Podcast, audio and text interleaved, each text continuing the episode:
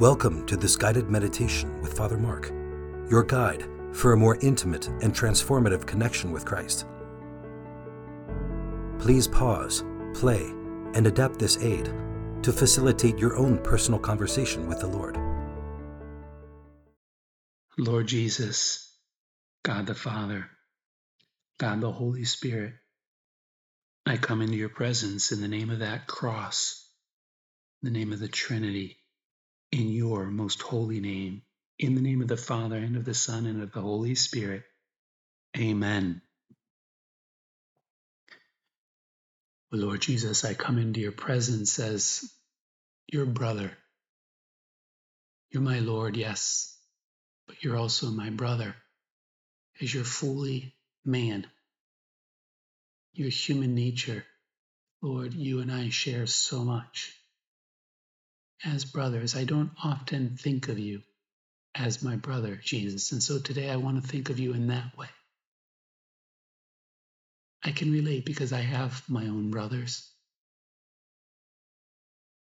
now adults and peers with me, great source of support, who've been through similar things, who encourage me, who know me. And Jesus, you're like that. You're like a brother to me we're together and similar, like all things except sin. And so I turn to you as my brother in this prayer. Accompany me. Teach me how to pray. Help me to pray. And I hope in you, your promises, Jesus. Just like a good brother, you'll do all you can to help me, to save me, to give me the graces I need, to mentor me, to teach me. And I believe in you, I hope in you, and I love you. Again, as a brother, my Lord and Savior, yes, my Redeemer, yes, but also as my brother, someone who's gone ahead of me, who's lived similar things and yet done it perfectly with full of love, and is right there with me to help me go through the same things with the same degree of love with heroism and fidelity. So, Jesus, thank you. You're my older brother. I don't say in the faith because you, as the Son of God, didn't practice that virtue, but in your human nature, trusted and loved your Father, believed in his plan, adhered to it totally.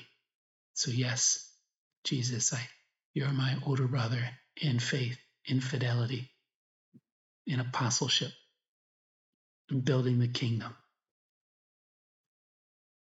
And I thank you, Jesus, for always being there for me, always being with me.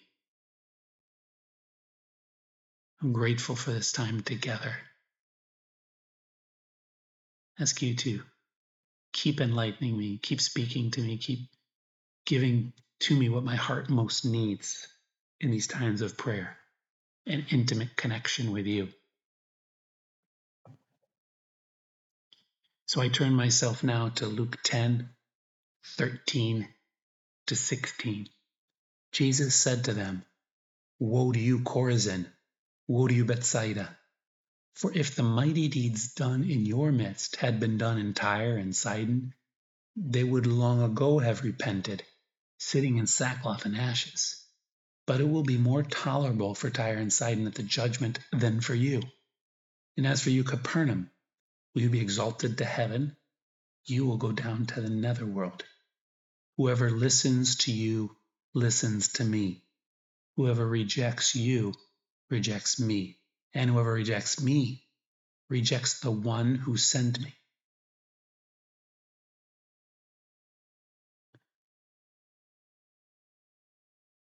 Jesus, these words of condemnation, of woe, of warning, to those towns, those peoples where you had preached, where you had been present and done your miracles. You first approached them in signs and wonders and in eloquence and in beautiful teaching and preaching and parables and the Sermon on the Mount and all these ways to enlighten them. But it comes to a moment also, Jesus, for those who didn't listen, who didn't follow, who didn't repent, for those who heard and perhaps didn't run a risk, didn't want to risk it, didn't want to change their lives in accordance with what they heard and refused to believe because to believe would have implied too much change, too much humility, too much acceptance, too much leaving aside things, what habits, ways of being or thinking, possessions, or whatever it was. They refused. They hardened their hearts. They didn't follow. And so now, Jesus, you're throwing down the gauntlet. You're you're warning them. You're telling them. You're you're enlightening their conscience by saying, "Hey, this is what you're doing. Think twice." Like, woe to you, because I've done mighty deeds in your midst. I've shown you things. I've revealed the Father. I've preached to you. I've healed. You know, men with with withered hands have been healed, blind people who are now see, lepers who are cleansed, women possessed by demons who've been set free. I've preached the truth and enlightened your minds and heart and spoken in a way that you say, No one's ever spoken like this. All these things I've revealed to you in a desire to woo you back to my Father, to reveal to you the love that waits you, the truth that's here come back to the family of God, to understand the essence of the religion and the sacraments and sacrifice and the worship of the temple, all that I revealed to you, the true sense of it all.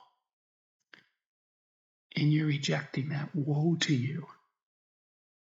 Because if other great sinners, you look at Tyre and Sidon as how is it possible that they didn't accept the prophets of the past and and God's mighty works and the Ten Commandments and the Jewish faith and the temple and the worship, how could they stand against when they'd seen all that God had done through Moses and, and Joshua and eventually David and the prophets? And how dare they? They couldn't.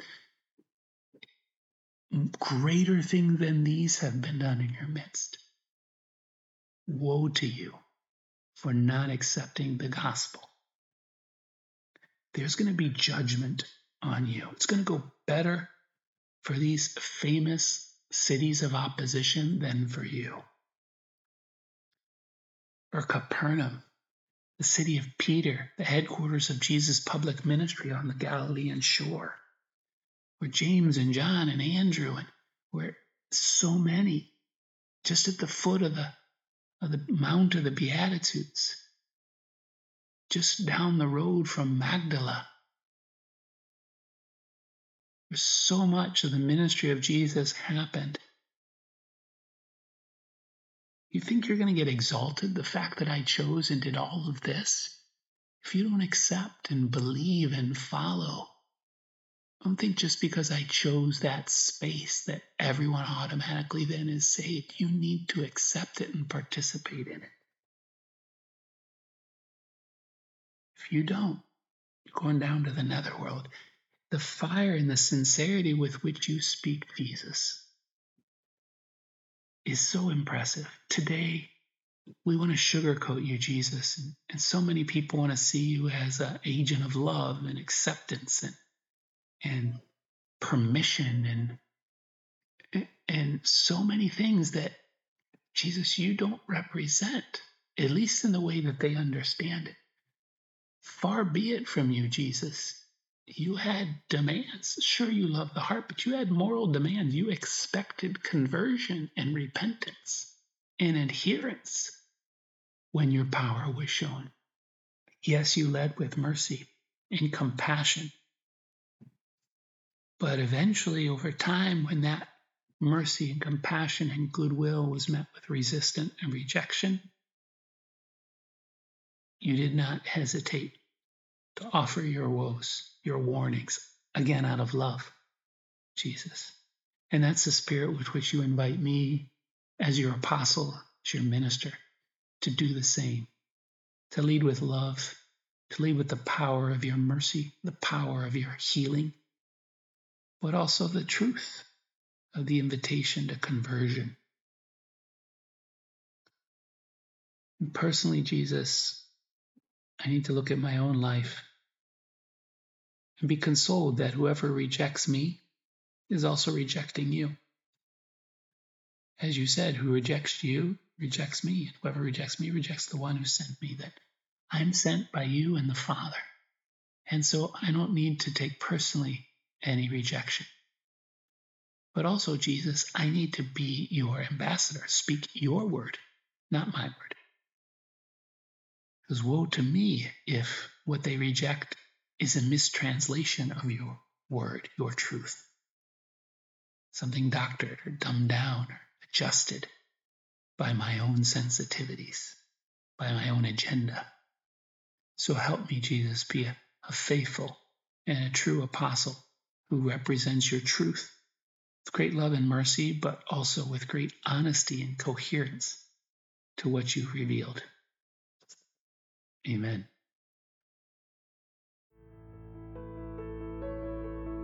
This has been a guided meditation with Father Mark Haydu of the Legionaries of Christ. If this has helped you, please consider sharing it with a friend, along with the other meditations, homilies, and talks found on the Legionaries of Christ podcast, located on all major platforms, or go to rcnytristate.org for links.